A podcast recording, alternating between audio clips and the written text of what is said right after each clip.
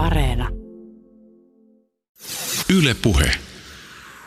Millä kaikilla tavoin fasismi on esimerkiksi ollut osa populaarikulttuurin kuvastoa toisen maailmansodan jälkeen? Tällainen tuotanto, joka liittyy jollakin tavalla toisen maailmansodan perintöön, toisen maailmansotaan sotana ja fasismi ja natsismi, niin se on aivan valtava. Siis se, se on uskomaton, mikä, mikä se volyymi on kaikki tuntee tietenkin korkea jännitys sarjakuva ensimmäisenä, sitten valtava määrä kaikenlaisia elokuvia, jotka, jotka liikkuvat sieltä sota-elokuvan puolelta tuommoisiin antifasistisiin, antinatsistisiin, näiden ideologioiden olemusta käsitteleviin juttuihin, kaikki pulp-kirjallisuus, tämmöinen pseudotieteellinen kirjallisuus, punk-rock-ilmiönä oli, oli mielenkiintoisella tavalla flirttailemassa fasismin kanssa ja sitä tosiaan löytyy, löytyy valtavasti.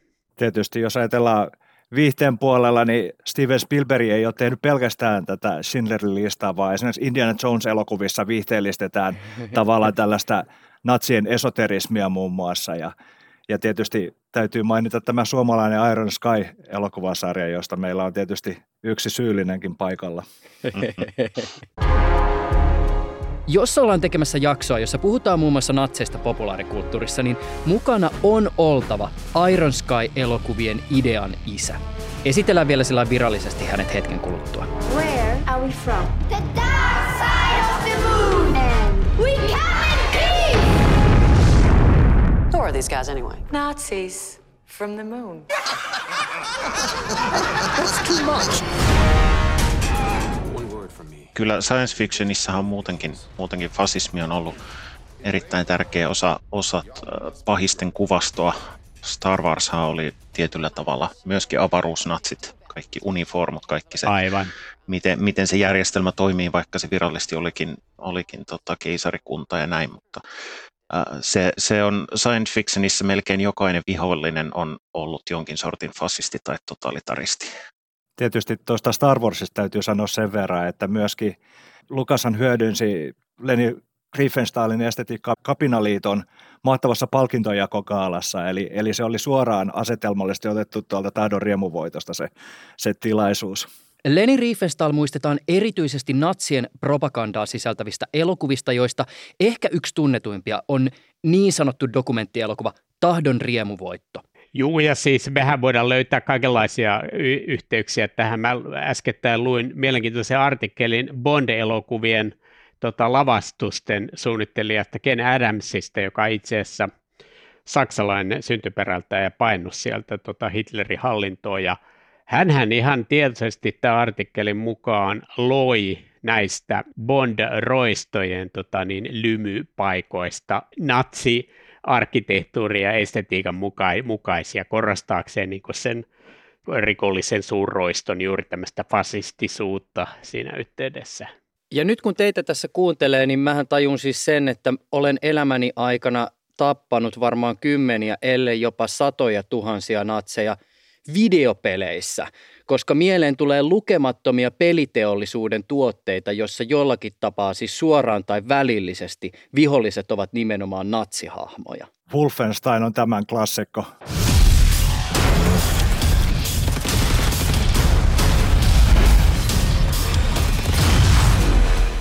Mun mielestä melkein kiinnostavinta näissä uusissa Wolfenstein-peleissä on niiden trailerit. Eli nehän on valtavan elokuvallisia ja sitten siinä tuodaan tällaista vaihtoehtohistoriallista kuvastoa, missä esimerkiksi natsit on voittanut toisen maailmansodan, mikä on nykyään näkyy monessakin paikassa, mutta tässä versio on tosiaan tämmöinen, että amerikkalaista televisioviidettä tavallaan natsifioidaan ja, ja tuodaan, tuodaan versioita, jossa sitten korvataan amerikkalaisia symboleja natsisymboleilla ja näin poispäin. Sanoisin, että jonkin verran myös nähtävistä Aroskai vaikutuksia, että tämä Wolfensteinin tekijöiltä on tulossa, tulossa piakkoin Indiana Jones-peli, jonka, jonka ensimmäinen teaseri oli hyvin tutun näköinen.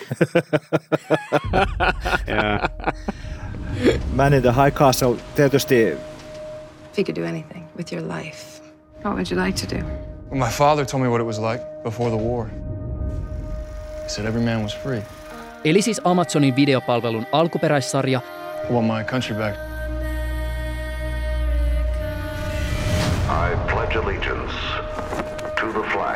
Perusajatus on se, että akselivallat ovat voittaneet toisen maailmansodan. of the Axis powers of America.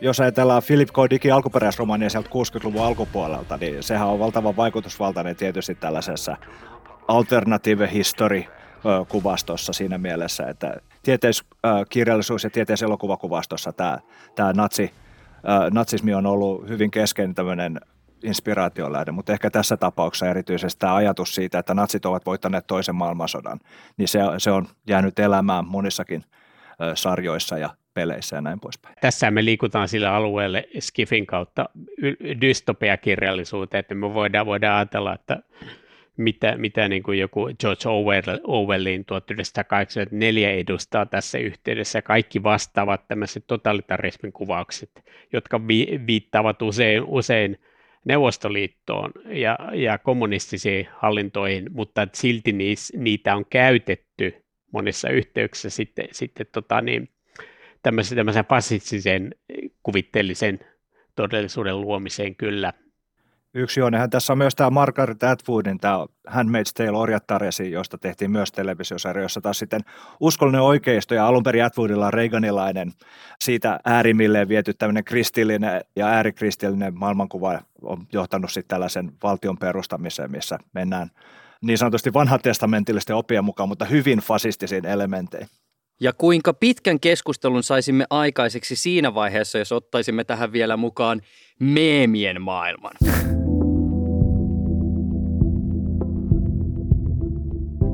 Tässä jaksossa keskustelemme siitä, millä tavoin fasismi, natsit ja erilaiset äärioikeistolaiset liikkeet ovat läsnä esimerkiksi populaarikulttuurissa ja minkälainen on fasismin toisen maailmansodan jälkeinen kulttuuriperintö Suomessa.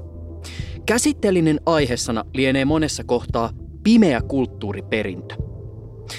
Kanssani aiheesta ovat keskustelemassa Kimi Kärki, Mä olen turkulainen kulttuurihistorioitsija ja kulttuuriperinnön tutkimuksen dosentti ja erikoistun nimenomaan populaarimusiikin ja populaarikulttuurin historiaan. Lisäksi mukana on Kari Kallioniemi. Mä olen populaarikulttuurin historian dosentti ja yliopiston lehtori historian kulttuuri- ja taiteen tutkimuksen laitokselta Turun yliopistosta. Kärki ja Kallioniemi ovat tutkijoina fasismin lumo ja affektiivinen perintö suomalaisessa kulttuurissa nimisessä tutkimusprojektissa. Myöhemmin tässä jaksossa kuullaan myös projektissa mukana olevaa Aila Mustamoa, joka avaa meille kansallissosialismin lumoa black metal-alakulttuurissa. Tämähän on sellainen kysymys, mitä mä itse aika paljon miettinyt, että kuinka paljon tämä tapa, millä populaarikulttuurissa niitä natseja niin esitetään, niin itse asiassa saa ihmisiä kiinnostua siitä just se, että ne esitetään semmoisena pahan symbolina. Mutta just se, että jos black metalissa mietitään, niin sehän ei ole, ei ole sitä ainakaan pelkästään, että, että se, se millään tavalla näyttäytyisi minkälaisena pahuutena, vaan se siis näyttäytyy myöskin semmoisena ihannekuvana. Keskustelussa on mukana myös Jarmo Puskala. Puskala on Iron Sky-elokuvien alkuperäisidean keksijä. Mutta kuinka hauskaa natsihuumori on silloin, kun ääriliikkeet marssivat ihan oikeasti kaduilla? Äänitämme tätä keskustelua huhtikuussa 2021. Ylepuheessa Juuso Pekkinen. Mahtava saada teidät kaikki mukaan jaksoon. Kiitos. Kiitos. Jarmo Puskala, se on selvää, että teosten tulkinta on sidonnainen siihen aikaan, jossa teosta tulkitaan. Kun me teemme tätä haastattelua, niin äärioikeistosta keskustellaan Suomessa varmasti enemmän kuin ensimmäisen Iron Sky-elokuvan aikoihin vajaa kymmenen vuotta sitten. Suojelupoliisi mainitsee suht vuosikirjassaan, että äärioikeistolaisen terrorismin uhka on voimistunut Suomessa ja tilannekuva on aiempaa huolestuttavampi. Kysyn siis, ovatko natsit yhä naurun asia nyt samalla tavalla kuin vuonna 2012? Natsit ovat aina naurettavia, mutta ovatko na- natsit nauruasia samalla tavalla kuin 2012? Eivät samalla tavalla. Iron Sky syntyi ideana 2005-2006 tienoilla, jolloin maailmassa alkoi näkyä hyvin vahvoja merkkejä siitä, että oikeistolaisuus, konservatismi ja, ja natsismi oli, oli nousemassa ja tekemässä paluuta julkiseen keskusteluun, mutta siinä vaiheessa sitä pidettiin lähes niin mahdottomana absurdina vaihtoehtona se suorastaan vitsi, että natsit voisi koskaan tehdä paluun, mikä, mikä sitten olikin se Iron Skyn absurdi vitsi ja viesti siellä, että natsit todellakin piilottelevat jossain kuun takana ja ovat valmiita palaamaan, jos aika on siihen kypsä. Ja ajatuksena oli tietyllä tavalla tehdä myöskin jonkinlainen varoitus, vaikkakin, vaikkakin sit komedian genressä ja kevyen viihteen puolesta. Mutta nyt tänä päivänä se vaihtoehto on toteutunut, että natsit on todellakin tulleet takaisin, joten tällä hetkellä Aeroskyn maailma on, on tavallaan menettänyt sen ensimmäisen absurdin vitsinsä ja mitä siinä maailmassa nyt lähtisin käsittelemään ja onkin lähtemässä käsittelemään pelin muodossa, on se, että minkälainen, minkälainen se fasistinen maailma sitten olisi, mitä, mitä nämä jotkut ihmiset haluaa tuoda tänne, ja sitä, kuinka absurdi se kuitenkin olisi, olisi verrattuna tähän meidän nykyiseen maailmaan ja meidän nykyisiin arvoihin, mitä, mitä länsimaissa yhteiskunnassa on. Palataan vielä mainittuun pelin jakson lopussa. Iron Sky-elokuva oli tietyllä tavalla profeetallinen siinä mielessä, millä tavalla se nosti tällaista internetkulttuurin pohjamutaa ja tällaisia salaliittoteorioita tietyllä tavalla Framille. Ja sitten myöskin tämän äh, hyvin Sarah Palin tyyppisen äh, naispresidentin kautta oikeastaan ennakoi tätä Trumpismin nousua myös loistavasti se oli hä- hyvin hämmentävää, että kun Sky julkaistiin, yksi suurimpia kritiikkejä sitä elokuvaa kohtaan oli, että kuinka kertakaikkisen vanhentunut tämä Sarah Palinin hahmo oli. Ja, ja, ja silloin elettiin kuitenkin, kuitenkin näitä Obaman valoisampia aikoja ja kukaan ei jotenkin osannut ajatella, että voitaisiin palata siihen sellaiseen oikeistopopulismiin ja siihen vielä, vielä Paliniakin syvempään päähän. Kimi Kärki ja Kari Kallioniemi, te olette siis mukana Konensäätiön rahoittamassa hankkeessa, jossa luodataan sitä, miten fasismi on toisen maailmansodan jälkeen ollut läsnä vaikkapa suomalaisessa kulttuurissa. Erityinen fokus on siinä, minkälaisen affektiivisen perinnön fasismi on kulttuuriin jättänyt. Ja affektilla siis viitataan tunteisiin ja mielenliikutukseen. Esimerkiksi populaarikulttuurissa natsit voivat naurattaa, herättää pelkoa. Fasismin estetiikka taas herättää monenlaisia tunnereaktioita. Mä haluaisin vielä tuoda tähän hieman konkretiaa. Voisitteko te antaa jotain esimerkkejä siitä, miten fasismin perintö teidän näkemyksen mukaan esimerkiksi näkyy osana kulttuuria ja minkälaisilla affektiivisilla strategioilla tämä kuvasto pelaa? Siis toisin sanoen, minkälaisia tunteita fasismi vaikkapa populaarikulttuurissa herättää? Tosiaan tämän projektin yksi hypoteesi on, että suurin osa tästä, tästä materiaalista, joka näitä tuntemuksia herättää, se on syntynyt, syntynyt jo kylmän sodan aikana ja e, erityisesti 1970-luku oli tämmöinen, tämmöinen natsi-eksploitaation kulta-aika. Mutta nyt digitalisaatio aikakautena se kaikki, kaikki on niin alkanut kiertää, kiertää sitten, sitten netin uumenissa ja myös retroistunut niin tämmöiseen kaikenla- kaikenlaiseen populaarikulttuuriin, jonka, jonka jäljet voi näkyä tavallaan Iron Skyssakin ja monissa muissa tietokonepeleissä esimerkiksi juuri tavallaan meidän aika ei ehkä sinällään niin kauheasti ole uutta luonut, mutta se millä tavalla se on, se on värittänyt, liiotellut entisestään, käyttänyt hyväkseen, kierrättänyt, irrottanut tätä materiaalia siitä alkuperäisestä yhteydestään. Se on tapahtunut ja se on lisännyt juuri tämmöisiä affektiivisia tunnekokemukseen liitty, liittyviä puolia näissä asioissa. Ja, ja, ja niiden vaikutus on sitä kautta ikään kuin meidän väittämän mukaan paljon suurempikin nykyään kuin, kuin ehkä, ehkä aikanaan, aikanaan siinä varsinaisessa syntyyhteydessä. Se käytit tässä sanaa irrottaminen. Joo, no se, voi, se voi tietenkin sen, sen asian irrottaa ihan alkuperäistä natsi-Saksan historian yhteydestä, mutta enemmän tätä irrottamista tapahtuu liittyen tietynlaiseen niin kuin, tapaan punk-rockin yhteydessä vaikkapa käyttää, käyttää, käyttää natsisymboleja niin kuin, niin kuin hakaristia.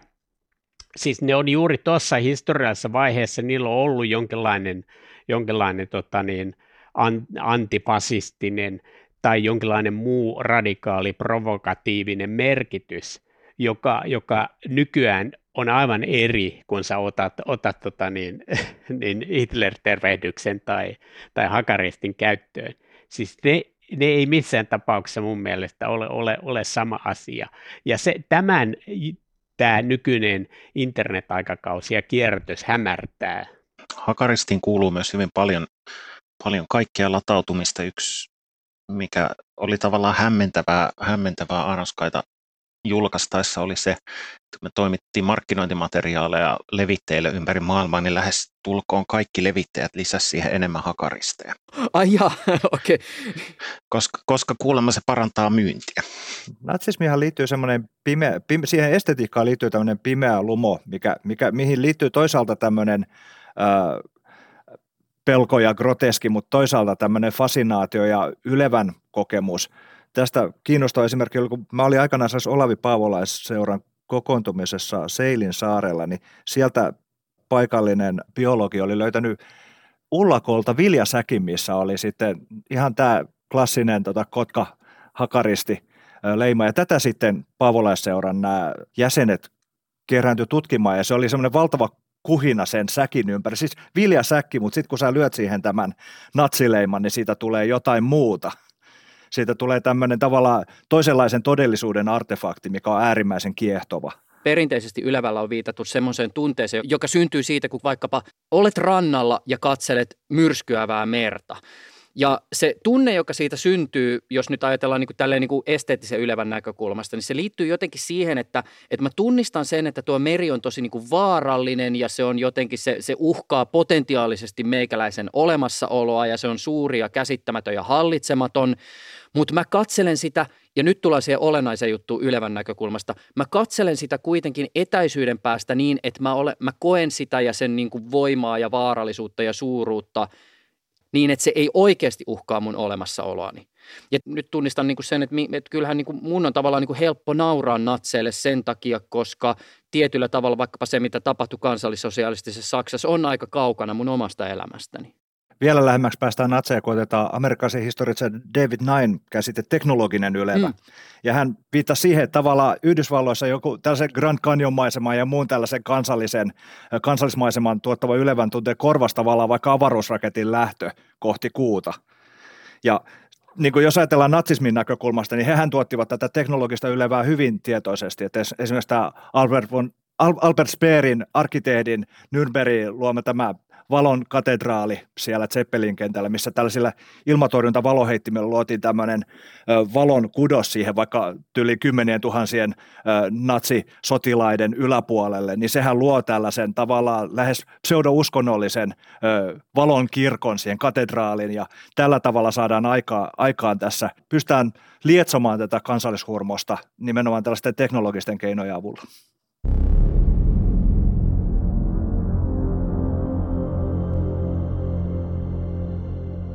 Tämä on tietysti melkein oman jaksonsa aihe, tämä fasismin ja natsien ja äärioikeiston määrittely, mutta asiaa olisi tarpeellista tässä kohden nähdäkseni hieman avata. Siis niin, että miten te tässä teidän projektissa jäsenätte tai hahmotatte fasismin tai vaikka natsismin määritelmän. Joo, no me oikeastaan ajatellaan, että näitä fasismi on tämmöinen, tämmöinen, kattomääritelmä, tota, sateenvarjomääritelmä tässä, ja sen, sen alle, alle sitten sijoittuu kaikenlaisia niin kuin kansallisuusaatteeseen, nationalismiin liittyviä ilmiöitä, jotka, jotka kiinnittyvät jonkin, jonkinlaiseen äärioikealla oloon. Mutta se, että me, me ei pyritä, niin kuin vaikka, me, vaikka me toisaalta tuota, tietenkin ollaan tietoisia niin kuin poliittisen historian ja aatehistorian tarkoista määritelmistä, mikä erottaa kansallissosialismin ja sitten vaikkapa Italian fasismin, niin me halu, halutaan – kun me lähestytään asioita kulttu- kulttuurisesti ja kulttuurin kautta, niin me halutaan ymmär- ymmärtää tämmöinen, fasismin kirjo tai äärioikeistolaisuuden, äärinationalismin kirjo, joka tässä on läsnä. Ja nimenomaan kulttuuri on tätä tuottanut aikanaan ja tuottaa nykyäänkin.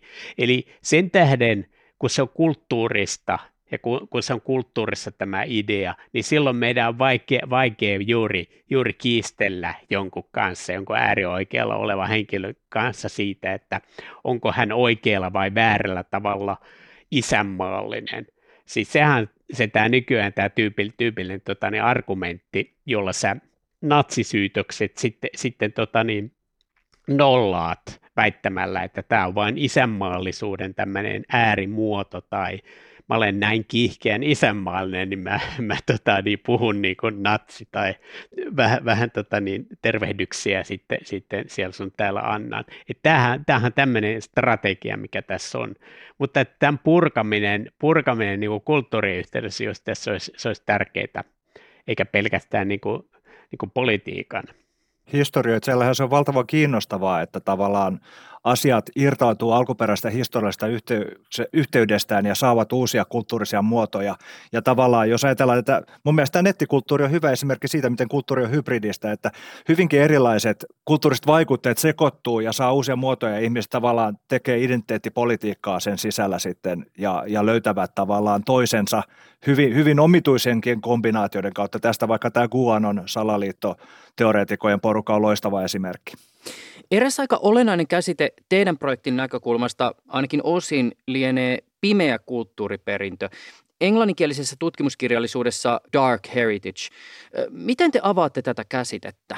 Tällähän on tietyllä tavalla tutkimuskäsitteellinen historia ennen muuta ehkä niin kuin liittyen matkailuun ja, ja tavallaan ihmisten fasinaatio on tällaisia kauhun paikkoja kohtaan, jos ajatellaan vaikka toisen maailmansodan ensimmäisen maailmansodan taistelukenttiä, keskitysleirit ilman muuta, sitten tämä Pripyatin kaupunki Tsernobylin lähellä, siitähän on tullut valtava suuri tämmöinen vetona olla tietynlaisille turisteille myöskin.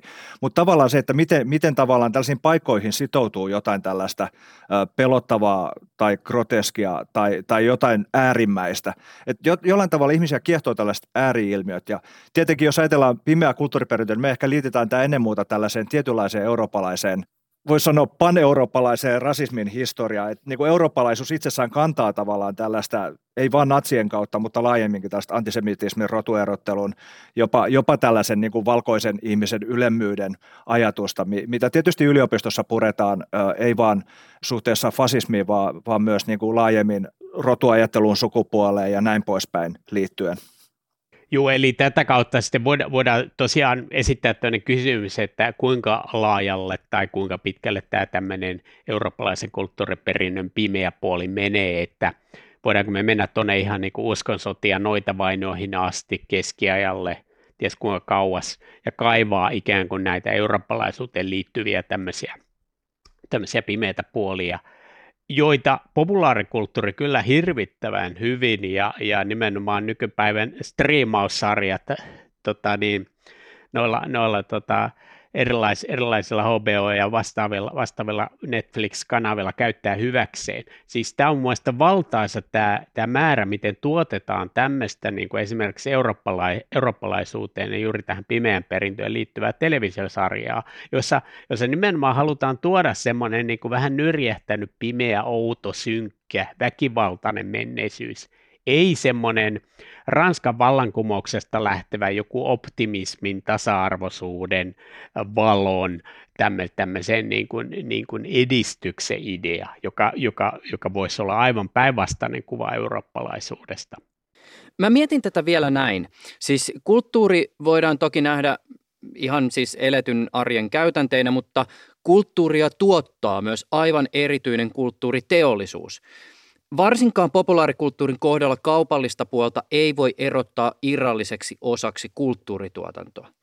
Jos me ajatellaan, että kulttuuriteollisuus hyödyntää vaikkapa elokuvissa, videopeleissä tai niissä sarjoissa fasismin kaltaisen historiallisesti synkän liikkeen kuvastoa, ikoneja ja estetiikkaa, niin minkälaisia kysymyksiä, ehkä myös kriittisiä, teille tästä kytköksestä herää? Siis esimerkiksi Saksassa on kiellettyä esittää vaikkapa videopeleissä natsisaksan symboleja, mutta pääsääntöisesti ja karikoiden voinee todeta, että natseilla tehdään myös rahaa.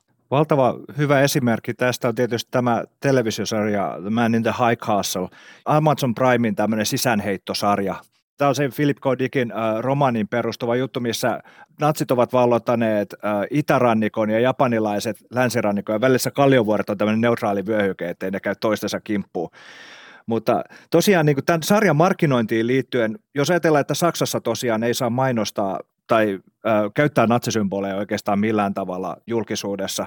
Niin sitten taas Yhdysvalloissa, New Yorkin metrossa, oli metrojen penkeissä oli tällaisia Amerikan lippuja, missä oli tähdet korjat, korvattu hakaristilla.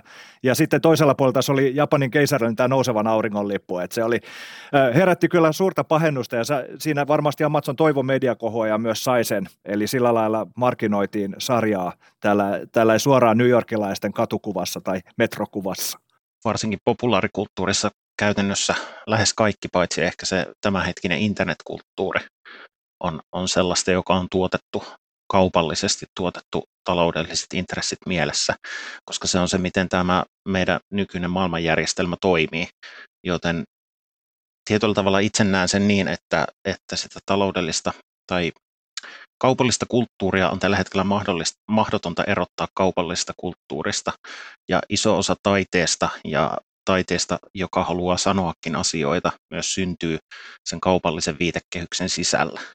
Mutta Jarmo Puskala, sun suuntaan mä voisin oikeastaan esittää sen kysymyksen, että ootko koskaan miettinyt sitä, että onko Iron Sky-elokuvia voinut lukea myös tällaisen vähättelevän tai normalisoivan katsonnan kautta? Siis se elokuva nyt mitä ilmeisimmin on antifasistinen.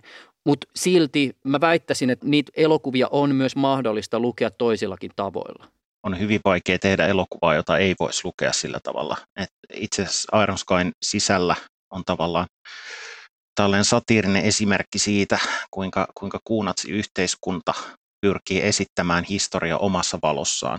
Ja siinä historiassa Charlie Chaplinin The Great Dictator-elokuva on nostettu natsismin ihailuksi. Mm. se, se, se on kyllä taitavasti tehty. Pieni sivuhuomio.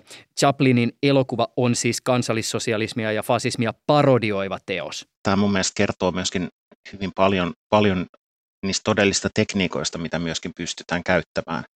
Et kun asiat irrotetaan asiayhteydestä ja, ja tuodaan tietyssä valossa, niin saadaan sanomaan jotain aivan muuta kuin mitä ne sanoo.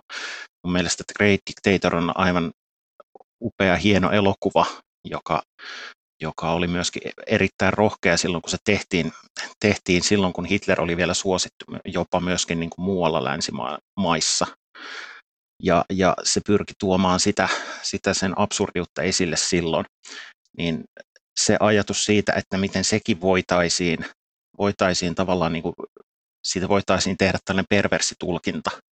Se kertoo paljon ja tietyllä oudolla ironisella tasolla on varmaan ihmisiä, jotka katsoo Iron Sky-elokuvan, eivätkä tiedä, että minkä takia se on, on niin kuin ironinen, satiirinen vitsi, että joku voisi tehdä sille elokuvalle näin, koska jos ei ole mitään kosketuspintaa itsellään siihen elokuvaan. Mutta, mutta se on niin mahdotonta tehdä elokuvaa, jota ei voisi tulkita väärin, ellei sitä tehdä niin kuin sellaiseksi, joka sanoo ainoastaan asiat täysin suoraan, niin että, että niin kuin se ehkä pitää olla 10 sekunnin TikTok-video, jossa kerrotaan, kerrotaan että tuota niin, tämä asia on hyvä ja tämä asia on paha, ja siitä ei enää niin kuin pysty irrottamaan muuta, muuta kontekstista. Voi kuule, TikTokistakin on mahdollista siitä kymmenestä sekunnista irrottaa vaikka jo mitään ja muuttaa se täysin niin kuin 180 astetta eri suuntaan se, se viesti. Ylepuheessa Juuso Pekkinen. Tutkija Aila Mustamo toteaa, että black metal-musiikilla on ollut ainakin 1990-luvulta alkaen kansallissosialistinen siipensä ja no toki kehitystä voidaan jäljittää tätäkin pidemmälle, mutta tässä yhteydessä mua kiinnostaa erityisesti ilmiön monitulkintaisuus. Mä pyysin Mustamoa avaamaan hieman sitä, miksi kansallissosialistinen black metal on ilmiönä ristiriitainen. Mä olen tuota, kulttuuriantropologi. Olen tutkinut tämmöisiä kansallismielisiä liikkeitä black ja folk metal musiikissa Suomessa ja Norjassa. Ja sitten lisäksi olen tutkinut tämmöisiä niin sanottuja perinteisiä isänmallisia lauluja. Eli musiikki erikoistunut kulttuuriantropologi. Nykyään Turun yliopistolla työskentelen. Black metal-musiikkityylin sisällä voi sanoa olevan oma kansallissosialistinen siipensä. Mediassa on esitetty huolta siitä, että kansallissosialististen Blackis-yhtyeiden keikolla värvättäisiin kuulijoita äärioikeistolaisten järjestöjen toimintaan ja niin sanottujen NSBM-bändien keikoista tai yhtyeistä tai niiden jäsenten yhteyksistä äärioikeistoon on syntynyt aika ajoin kohuja mediassa. Antifasistiset verkostot seuraavat yhtyeiden toimintaa tarkasti. Natsihommista dikkaileva on itsekin natsi. Voisi helposti todeta. Mutta tällainen näkemys ei tehne oikeutta tämän kulttuuriilmiön monitulkintaisuudelle tai jopa ristiriitaisuudelle.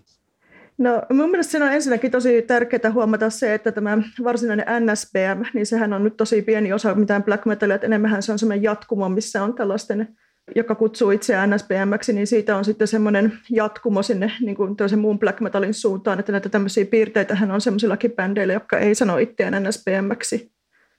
Että ensin, ensinnäkin tässä on tämä tämmöinen tavallaan liukuma sinne, että se ei ole aina niin kuin joko tai.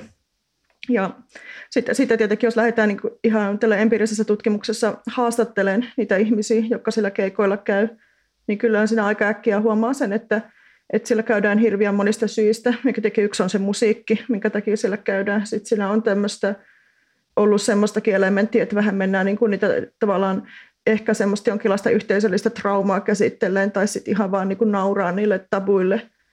Sitten tietenkin on niitä ihmisiä, joita tämä ihan niin oikeasti kiinnostaa ja, ja sitten niitäkin ihmisiä, jotka ihan oikeasti on niin kuin maailmankatsomukselta sinne fasismin suuntaan kallellaan. Että tämä on se semmoinen, että siellä hirveän monenlaisia ihmisiä käy niillä keikoilla. Ja myöskin niiden samojen bändien sisällä myöskin on aika isoja, saattaa olla aika isoja eroja siitä, että mitä ne ihmiset oikeasti sitä itse ajattelee. Että ne on ehkä myöskin isompia kuin mitä näitä alakulttuurissa toimivat ihmiset itsekään ymmärtää, niin nämä tämmöiset ideologiset erot, mitä siellä on. Mä käsittänyt, että kun sä oot haastatellut näitä ihmisiä, jotka esimerkiksi käy NSBM-bändien keikoille, niin se on toki myös todettava, että että voi toki olla, että joidenkin ihmisten kohdalla nämä yhtiöt toimii ikään kuin tietyllä tavalla sisäänheittotuotteena myös sinne niin kuin äärioikealle. Kyllä tähänkin niin sinänsä on ihan semmoinen todellinen ilmiö, mutta sinänsä täytyy sanoa, että kun mullakin tässä mun väitöskirjatutkimuksessa oli kuitenkin yli, oli yli 30 haastateltavaa, niin niistä yksi sanoi, että tämä on jonkinlaisena tämmöisenä sisäänheittotuotteena tapa tar- toiminut, että kaikki, kaikki muut on jotenkin eri tavalla kokenut sen sitten, että ei se niinku ehkä niinku hirviä yleistä ole. Mutta tietenkin se varsinkin jollekin esimerkiksi hyvin nuorelle ihmiselle saattaa olla se semmoinen keino, minkä kautta sinne päädytään sinne sillä tavalla ajattelevien ihmisten joukkoon. Toinenhan on sitten esimerkiksi sitä, mikä mun haastatteluaineistossa on kanssa näkynyt, että nämä tämmöiset tässä, tässä alakulttuurissa mukana olevat ihmiset on niin kuin esimerkiksi ihan suoraan nauranut semmoisille vaikka tämmöisille natsiskineille, jotka on kehunut, että miten hienosti täällä ollaan aatteessa mukana. Millä tavoin NSBM-keikoilla käymistä voi tarkastella esimerkiksi keskiajan karnevaaleja tutkineen Mihail Bahtinin ajattelun läpi? Bahtinhan on tutkinut muun muassa näitä tämmöisiä niin sanottuja väärän kuninkaan päiviä, missä tavallaan hetkellisesti yhden päivän ajaksi käännetään tämmöinen, yhteiskunnan arvojärjestys ja aivan niin kuin, että joku narri nostetaan kuninkaaksi ja tavallaan Bahtinin teoriahan on se, että tämä todellisuudessa vahvistaa niitä yhteiskunnassa olevia arvoja ja tämmöisiä valta-asetelmia, niin mä olen myöskin tätä black metalia tarkastellut tämmöisenä, että just niille ihmisille, jotka ei ole sinä, sillä siinä aatteessa mukana, niin se voi olla semmoinen karnevalistinen tapahtuma, missä sen keikan ajaksi käännetään yleensä valitsevat arvot ihan päinvastoin. Mutta se ei tarkoita sitä, että nämä ihmiset silläkään hetkellä välttämättä ajattelisivat, että ne asiat olisivat niin totta ja näin, vaan se on juuri semmoista karnevaalia, missä ne hetkellisesti käännetään ne asiat ympäri ja ne sitten kun palataan takaisin kotia, niin, niin se semmoinen vallitseva arvomaailma on edelleen se sama kuin ennenkin, jopa vahvempana. Tässä ehkä tabukysymyksessä jollakin tapaa lienee syytä huomioida myös tämä historiallinen jatkumo. Sä toit ainakin jossain esille sitä, että tietyllä tavalla tämä tabukysymyshän voidaan myös irrottaa tästä ikään kuin kansallissosialistisesta tulkinnasta ja ajatella sitä enemmänkin niin, että raskaamman musiikin tyyliin on jotenkin niin kuin aina kuulunut se, että on haettu niitä tabuja ja sitä, että miten niitä tabuja käytetään ikään kuin sitten sen niin kuin spektaakkelin tai viihteen luomisessa. No siis sehän on aivan ilmeisesti, kun katselee ylipäätään rockmusiikin historiaa, että siellä on, on lähetty provosoimaan sellaisilla asioilla niin kuin huumeiden käyttö, seksuaalisuus, joka on ollut hyvin vahvoja tapuja joskus aikaisemmin, ja jos varhaisessa black metalissa ehkä taas on tämmöiset satanismiin liittyvät jutut, ne on ollut semmoisia järkyttäviä, sitten kun ei oikeastaan enää järkytä, järkytä ketään, niin sinne herää kysymys, että onko tämä natsi, natsijuttu sitten se seuraava. Tietenkin tämä on aika yksinkertaistavaa, tämäkin, tämäkin niin kuin jättää hava, niin kuin huomioimatta sen, sen tota, kirjon, millaisia erilaisia kokemuksia siellä on, mutta tavallaan aika, niin kuin sitä on aika mahdoton ohittaakaan, että tällainenkin puoli niin kuin ylipäätään rockmusiikissa on. Toki me puhuttiin äsken NSBM-spektaakkelin ikään kuin tästä niin kuin karnevalistisesta potentiaalista ja siitä, miten itse asiassa tietyllä tavalla se karnevaali voi myös sitten vahvistaa niitä niin kuin yhteiskunnassa vallitsevia normeja ja asenteita. Mutta voinee varmaan myös esittää sellaisen väitteen, että tietyillä pläkkiskeikoilla tapahtuva kevyt natseilu tai karnevalistinen tabuilla leikittely – näyttäytyy joko ulkopuolisen tai kokijan näkökulmasta aika eri tavalla riippuen laajemmasta yhteiskunnallisesta viitekeyksestä. Siis jos äärioikeisto marssii kaduilla tänään, niin voi olla astetta huonompi läppä käydä siellä NSPM-keikoilla ihan vaan aistimassa tunnelmaa, kuin sitten silloin, jos äärioikeisto on jossain toisessa hetkessä vähän enemmän yhteiskunnallisessa marginaalissa tai vähemmän pinnalla. Joo, kyllähän tämä, tämähän on itse asiassa tässä uudessa tutkimuksessa se semmoinen yksi tavallaan tutkimuskysymys juuri se, että millä tavalla tämä yhteiskunnallinen konteksti siihen oikeastaan vaikuttaa. Tämä on semmoinen asia, mistä mä olen informaation kanssa kyllä tota, keskustellut ja monet he on itse ottanut tämän esille, että mitenköhän tälle käy siinä vaiheessa, jos oikeasti tämmöinen äärioikeudesta tulee tämmöinen valtavirta yhteiskunnan ilmiö. Niin kyllä se luultavasti on ihan totta, että se kaikin tavoin muuttuu ja varmasti että ihmisten kokemuskin muuttuu siitä silloin ja, ja tietenkin se ehkä se semmoinen konkreettinen poliittinen vaikutuskin siinä vaiheessa on sitten erilainen kuin jos se alkaa olla äärioikeista enemmän tämmöistä valtavirtaa yhteiskunnassa. Tässä enemmän on vielä itselläkin on kysymyksiä kuin vastauksia tästä, että mikä on nykyään tilanne tässä. Että yksi vielä ihan semmoinen, se on niin juuri tämä musiikin merkitys, hän on itse semmoinen, että sitähän ei voida niin kuin itse sitä ei kannata ohittaa, että vaikka me kulttuurin tutkijanakin hirveän paljon keskitytään aina ideologiseen puoleen ja tällaiseen, mutta kyllähän se myöskin se, se musiikin estetiikka, niin se on yksi asia, mikä on aivan hirvittävän tärkeää, että sitä ei missään tapauksessa pysty unohtamaan tässä. Et tosi monethan käy ihan näillä black metal keikoilla sen takia, kun ne sattuu tykkää jonkun bändin musiikista. Suomessahan meillä on mielenkiintoinen tilanne siinä mielessä, että, että, että, että tota, YA-sopimus ja toisen maailmansodan jälkeinen tilannehan tavallaan teki natseista täydellisiä tabuja. Eli ne oli, ne oli todella tämmöisen jännittävän, kiihottavan, kuumottavan niin kuin mielenkiinnon kohteena, ja niistä ei niin kuin saanut oikeastaan puhua. Sitten tietenkin oli tämmöinen virallinen antifasistinen neuvostokomento päällä. Sitten siellä suunnilleen alkoi 60-70-luvulla syntyä – ensin miestenlehtien yhteydessä, mutta sitten vähän, vähän niin kuin jo laimminkin jonkinlaista tämmöistä reagointia tähän aiheeseen. Ja kyllähän Suomeen niin kuin kantautui 70-luvulla juuri tämä natsi-eksploitaatiokulttuuri. Mutta se on mun mielestä tässä yhteydessä mielenkiintoista, että mitä se täällä tuotti, miten se niin kuin ymmärrettiin, miten tämmöinen niin kuin natsismi ja seksuaalisen väkivallan ja perversioiden yhdistäminen, mikä oli sille ominaista, miten se ymmärrettiin meillä.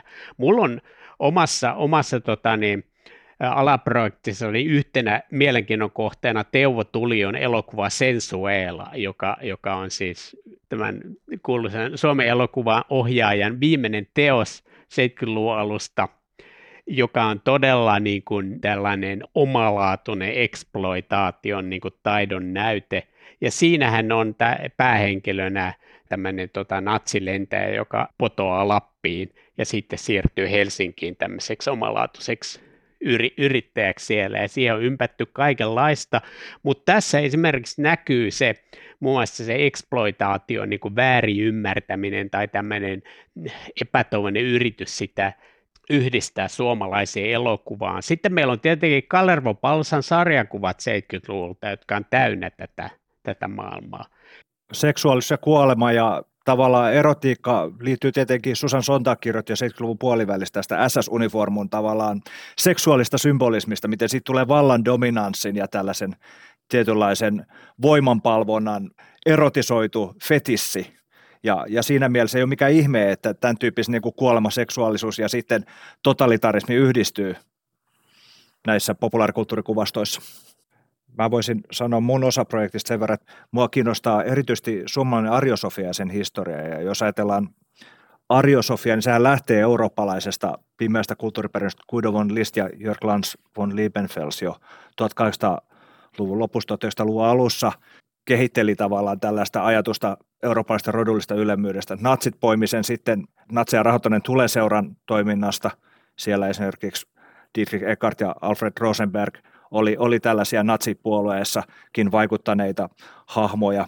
Suomesta taas sitten voi, voi ajatella, että tämmöinen tietynlainen kantelensoitto soitto tota, äh, fantasia, äh, miten Yri von Grönhagen, Yri von Grönhagen keräili tällaisia kansanrunousnäytteitä SSN-alaisen Ahnenerbe-instituutin jäsenistä lähetti Heinrich Himmlerille tosiaan sekä näitä tallenteita että hakaristen koristettuja kanteleita. Ja tästä meidän, meidän osaprojektissa, tai projektissa toi Petri Kuljuntaosta äh, tutki, tutki näitä nauhoitteita ja siitä tulee varmasti kiinnostava. Mutta tästähän juontuu tietyllä tavalla myöhempään suomalaiseen uusnatsismiin. Esimerkiksi Pekka Siitoin oli ilman muuta tunnustuksellinen musta maagikko, ja lahtelainen äärioikeistolainen, voi sanoa yrittävä poliitikko Väinö Kuisma, joka tuli tunnetuksi tästä Sighail Suomi-dokumentista 90-luvun tavallaan lama-ajan mm. tällaisena natsina, niin hän flirtaili paljon sillä, että suomalaista tätä kansallissymboliikkaa pitäisi saada natsikuvaston tilalle nimenomaan tällaisten uusnatsien sex appealin korostamiseksi, että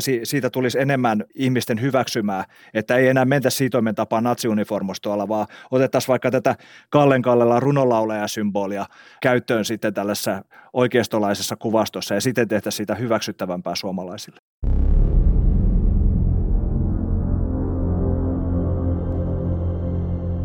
Voinee esittää sellaisen aika ilmiselvän väitteen, että Iron Sky-elokuvissa myös sillä natsiestetiikalla on vahva roolinsa.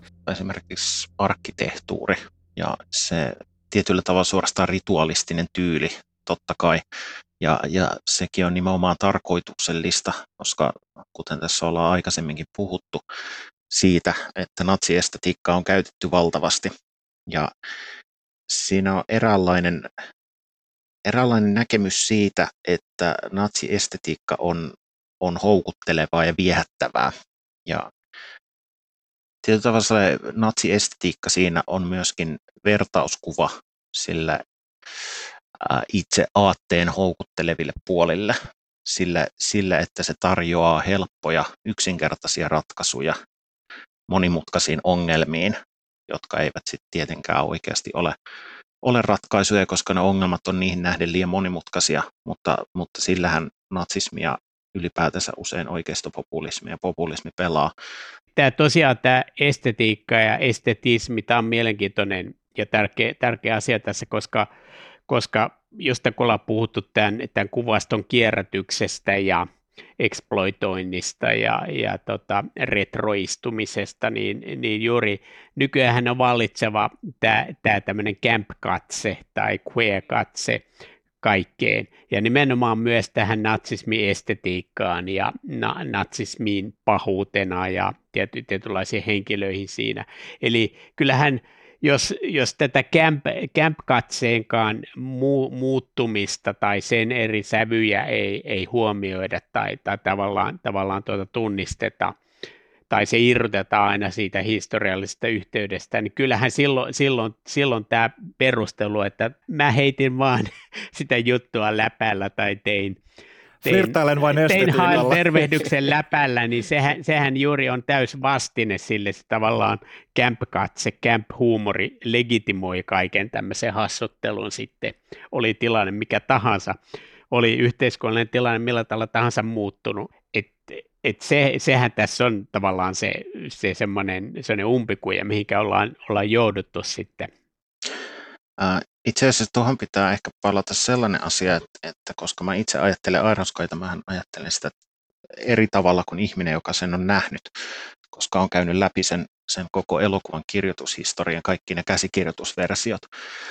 Ja yksi asia, yksi asia mikä siellä tota niin, tippui, koska se oli aivan liian monimutkainen laitettavaksi puolentoista tunnin elokuvaan, oli se, että, että meillä oli pitkään sellainen juonikuvio, jossa nämä kuunatsit tulee maahan ja, ja sitten maassa niiden tuomasta estetiikasta innostutaan ja se estetiikka vallottaa maailman siellä täysin pelkkänä muotina irrotettuna siitä ideologisesta konseptista. Ja elokuvaan tämä päätyi siinä muodossa, että meillä on siinä tämä Sarahpään linjaa muistuttava presidentti, joka palkkaa nämä tekemään uudelleenvalintakampanjaansa ja rupeaa pitämään hitlermäisiä puheita ja, ja sen vaalimainokset muuttuu samanlaisiksi kuin 30-luvun Saksassa. et siinä oli tavallaan sitä samaa kommenttia, mutta se varsinainen niin kuin, pisempi niin kuin, juonikuvio sieltä lähti kokonaan. Mutta siinäkin, siinä pyrittiin myöskin niin kuin, miettimään tätä näkökulmaa, että voiko se estetiikka vallottaa maailman. Mutta siinä oli tavallaan myöskin aika monta tasoa, millä sitä käsiteltiin, että yhtä aikaa siinä natsiestetiikka vallotti maailman, ja nämä natsit uskoivat vallottavansa sen maailman sillä estetiikalla, ää, kuvitellen, että jos joku on pinnallisesti niin kuin viehättynyt tästä heidän estetiikastaan, niin se tarkoittaa sitä, että on myöskin myöskin tota ideologisesti viehättynyt ja samaan aikaan myöskin se, että miten sokeita sille oltiin, että mitä siellä, siellä taustalla on. Ja kuten sanottua, että oli täysin, täysin liian monimutkainen kuvio puolentoista tunnin elokuvan. Yksi syy, minkä takia tämä esteettinen perintö on ehkä niin voimallinen on se, että se, sekä ei ollut tietenkään natsien keksintöä, vaan he ottivat nimenomaan, ja samalla tavalla italialaiset ottivat omasta historiasta, jos ajatellaan roomalaista klassista arkkitehtuuria ja symboliikkaa ja tavallaan tällaista järjestelmällisyyttä ja näin poispäin. Eli, eli tavallaan sellainen tietty militarismi, puhtaat linjat ja, ja tämmöinen voima-arkkitehtuuri, niin se, se ei tosiaan natsit keksinyt sitä, he vaan niin kuin tietyllä tavalla tekivät sitä erittäin tällaisen tunteisiin vetoavan version, joka sitten tietysti elää mun mielestä myöhemmin muodissa ja populaarikulttuurissa monella tasolla, että jos ajatellaan vaikka jotain heavy metal estetiikkaa noin lähtökohtaisesti, niin siinä on toisaalta natsismia, toisaalta homoerotiikkaa, eli joku Rob Halford, Judas Priestin laulaja mun mielestä mahtavalla tavalla – yhdistelee erilaisia elementtejä, jossa just tämä tietynlainen semmoinen voima seksuaalisoidaan ja, ja tehdään tällaista tavallaan yksinkertaista estetiikkaa, joka flirtailee hyvin samantyyppisillä elementeillä kuin vaikka natsiuniformut. Se, mikä on kiinnostavaa tietysti tässä tavallaan populaarikulttuurin luomassa historiassa on se, että monesti, varsinkin nykyisenä CGI-aikakautena, niin asiat voidaan esittää megalomaanisempana kuin ne alun perin olikaan. Et jos ajatellaan vaikka Ridley Scottin Gladiator-elokuvaa, niin se Colosseum on, on jättimäinen verrattuna oikeaan Colosseumiin ja ne patsaat on moninkertaisia ja näin poispäin. Eli, eli, ja samalta tässä The Man in the High Castle-sarjassa, niin ollaan kuviteltu se megalomannen Berlin tai Germania pääkaupunki ja kaikki ne Speerien ja Hitlerin visiot siitä, millainen tämä uusi, uusi kansojen halli voisi olla, missä sitten voi kokoontua tyyliin 100 000 ihmistä kupolin alle ja pidetään puheita ja näin poispäin. Mutta siis se, että se tavallaan populaarikulttuuri mahdollistaa sen jonkinlaisen psykodraamana historian käsittelyn, eli otetaan ne esteettiset elementit ja sitten viedään ne viihteen ja tällaisen niin kuin voimallistamisen kautta maksimiinsa. Miten te jäsennätte kysymystä siitä, että missä määrin populaarikulttuurin tai kulttuurituotteiden herättämä tunneilmasto on heijastumaa jostain ja toisaalta missä määrin kulttuurituotteet ovat niitä, jotka sysäävät liikkeelle, vaikka sitten tunteiden avulla jotain, joka vaikuttaa yhteiskuntaan laajemmin. Siis kysymys on nähdäkseni erityisen kiinnostava silloin, kun puhutaan fasistisen kuvaston synnyttämästä tunneilmastosta. Joo, tosiaan mä tuossa, kun mä äsken, äsken puhuin tuosta, että mä joskin vaiheessa mä oon mietiskellyt sitä, että minkälaisia TV-sarjoja tehdään nykyään niin kuin eurooppalaiseen historiaan ja kulttuuriperintöön liittyen, niin, niin e, kyllä, kyllä jossakin määrin on miettinyt sitä, että miksi juuri tämä, tämä dark heritage ja tämä pimeä puoli ja tietynlaiset semmoiset aiheet niin kuin on enemmän esillä, kun sieltä voisi ottaa sen semmoisen ikä, ikään kuin optimistisen edistykseen uskova jonkun valo, valoisan puolen jonkun teeman yhteydessä. Niin tässähän tietenkin tämä kulttuuriteollisuuden iänikuinen rooli, miten se vaikuttaa, mitä se heijastaa, tulee, tulee esiin, mutta totta kai se tekee kumpaakin aina, että meidän on todella vaikea, että missä määrin, missä määrin tota niin, joku tämmöiset yksittäiset tuotteet voi olla, voi olla niin vahvasti fasinoimassa jotakin, että hän saa sulle herätyksen liittyen pohjoismaiseen vastarintaliikkeeseen mm-hmm. sitten, sitten sitä, sitä kautta. Varmaan tämmöistäkin on, mutta tota, vähemmän, vähemmässä määrin. Kyllä se enemmän ehkä niin kuin, totta kai nämä toimii viihdetuotteena, mutta kyllä mä luulen, että siellä, siellä myös tämän tunneilmastovaikutuksen kautta sitten, sitten kaikenlaista pohdintaa niin kuin ihmisten päästä tapahtuu, että tota, niin mitä, mitä tässä on nyt menossa, kun, kun nämä asiat on tällä tavalla esillä. Mutta tosiaan tämähän on siis, tämä on ikivanha kysymys, tämä munavaikana kysymys siitä, että, siitä, että onko tämä heijastumaa vai liikkeelle panevaa.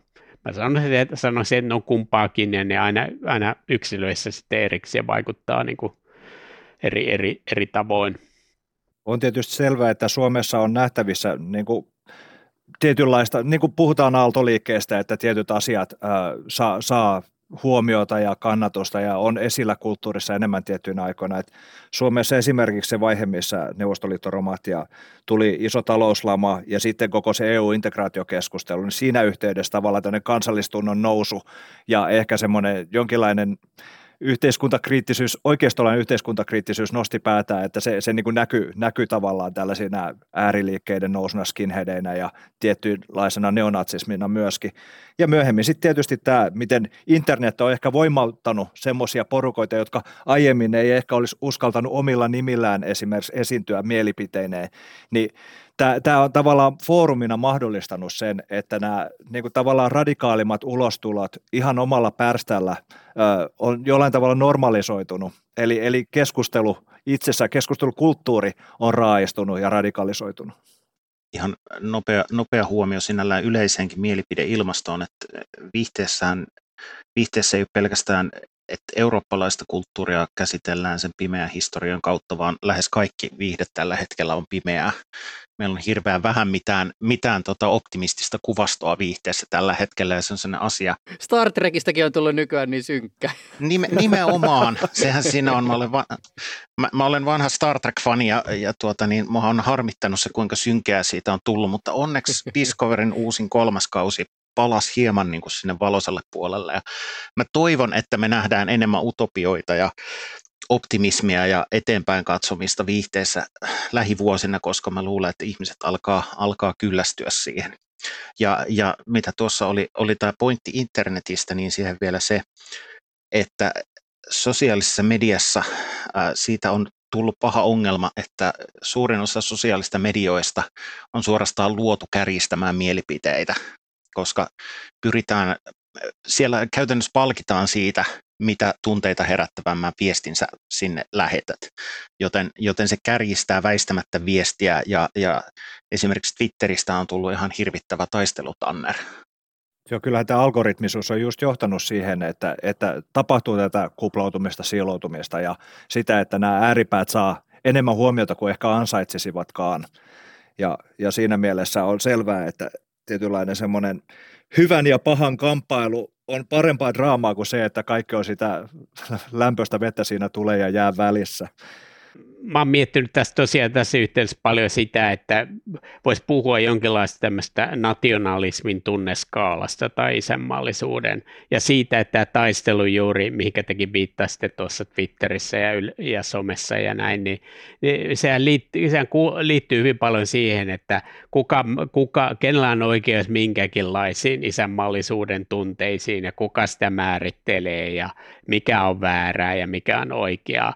Että tämä on niin paradoksaalista joku isänmaallisuus ja nationalismi ja varsinkin kulttuurituotteisiin liitettynä se sisältää niin, niin laajan, laajan tota niin, tunneskaalan, että se on vaikea, vaikea, vaikea tilanne, että joku rupeaa määrittelemään, että kuka, kuka, tota niin, kuka on oikealla tavalla, kuka väärällä tavalla isänmaallinen, siinähän me palataan juuri totalitaariseen niin kuin joko neuvostosysteemin tai natsaksen kaltaiseen systeemiin sitten, sitten tota niin, historiaan, jos, jos halutaan, että tämmöinen pääsi vallalla. Et siinähän, se, siinähän se ongelma juuri on. Tässä on sananvapauden paradoksi tietyllä tavalla, että toisaalta – Monet näistä totalitaristeista puhuu Lügenpressestä ja valemediasta ja tot, me tutkijat puhutaan totuuden jälkeistä ajasta niin kuin tällaisena kiinnostavana kysymyksenä, että kaikki alkaa relativoitua netissä vähitellen. Mutta sitten niin kuin, jos ajatellaan, että niin kuin, tällaiset uusnatsit toteaa, että heillä on oikeus sanottaa, koska sananvapaus ö, mahdollistaa sen, mutta sitten he kuitenkin haluaa yhteiskunnan, jossa he määrittää hyvin tarkasti sen, että mitä sanotaan. Et silloin, silloin ollaan aika vaarallisilla vesillä. Tässä kun me puhuttiin tästä tämän päivän äärioikeistolaista retoriikasta, niin mun pitää kysyä Kimi Kärki ja Kari Kallioniemi teiltä. Mitä ajatuksia teillä on liittyen siihen, miten tämä teidän tutkimusprojekti, fasismin lumo ja affektiivinen perintö suomalaisessa kulttuurissa, voi tarjota työkaluja tarkastella tätä retoriikkaa ja tämän hetken fasististen ilmiöiden ilmentymää uudessa valossa? No mä, pal- mä palaisin tuohon nopeasti vaan tuohon äskeiseen, mitä mä sanoin. Eli kyllä, kyllä tässä varmaan yksi pyrkimys on tämän isänmaallisuuden ja nationalismin tunneskaalan purkamiseen ja nimenomaan kulttuurissa. Eli, eli tavat niin kuin näyttää esittää, miten moninaisin tavoin näitä asioita voidaan niin kuin, niin kuin esittää ja kokea ja tuntea, niin se olisi tärkeää. Ja sitten se, että et, tota, niitä vähän enemmän niin purettaisiin ja eroteltaisiin, että mistä milloinkin on kyse. Ja nimenomaan se varoitus oli siinä, että kenellä nyt on oikeus niin kuin, niin kuin jonkinlaisena tota, niin, dogmin vartijana tässä olla, että sehän se, sehän on se kaikista vaarallisin puoli. Ja tämä on tosiaan tämä paradoksi kanssa, että toisaalta halutaan, halutaan tota niin, jotain dogmia suojella, mutta toisaalta sitten ollaan, ollaan sananvapauden puolella se, sen paradoksin niin kuin, niin kuin mahdottomuus. Jarmo Puskala, mitä Iron Sky-universumille kuuluu tänään? Siis viime vuonna uutisoitiin siitä, että elokuvien tuotantoyhtiö on haettu konkurssiin, mutta silti kuunatsien matka ainakin jossain muodossa jatkuu, niin kuin tuossa keskustelun alkupuolella vähän tiisasit. Elokuvien matka on tällä hetkellä aika tauolla, mutta äh, tällä hetkellä itse työskentelen Iron Sky seikkailupelin parissa, parissa pienessä pelifirmassa. Pelijuonessa äh, amerikkalainen agentti päätyy puolivahingossa peitehenkilöllisyyden turvin kuunatsien linnakkeeseen 60-luvulla ja yrittää, yrittää selvitä siellä ja estää, estää niin kuin pahimpia suunnitelmia ja selvitä hengissä. Kimi Kärki, Kari Kallioniemi, Jarmo Puskala, kiitän teitä valtavasti tästä keskustelusta. Kiitos paljon. Kiitos samoin. Kiitoksia.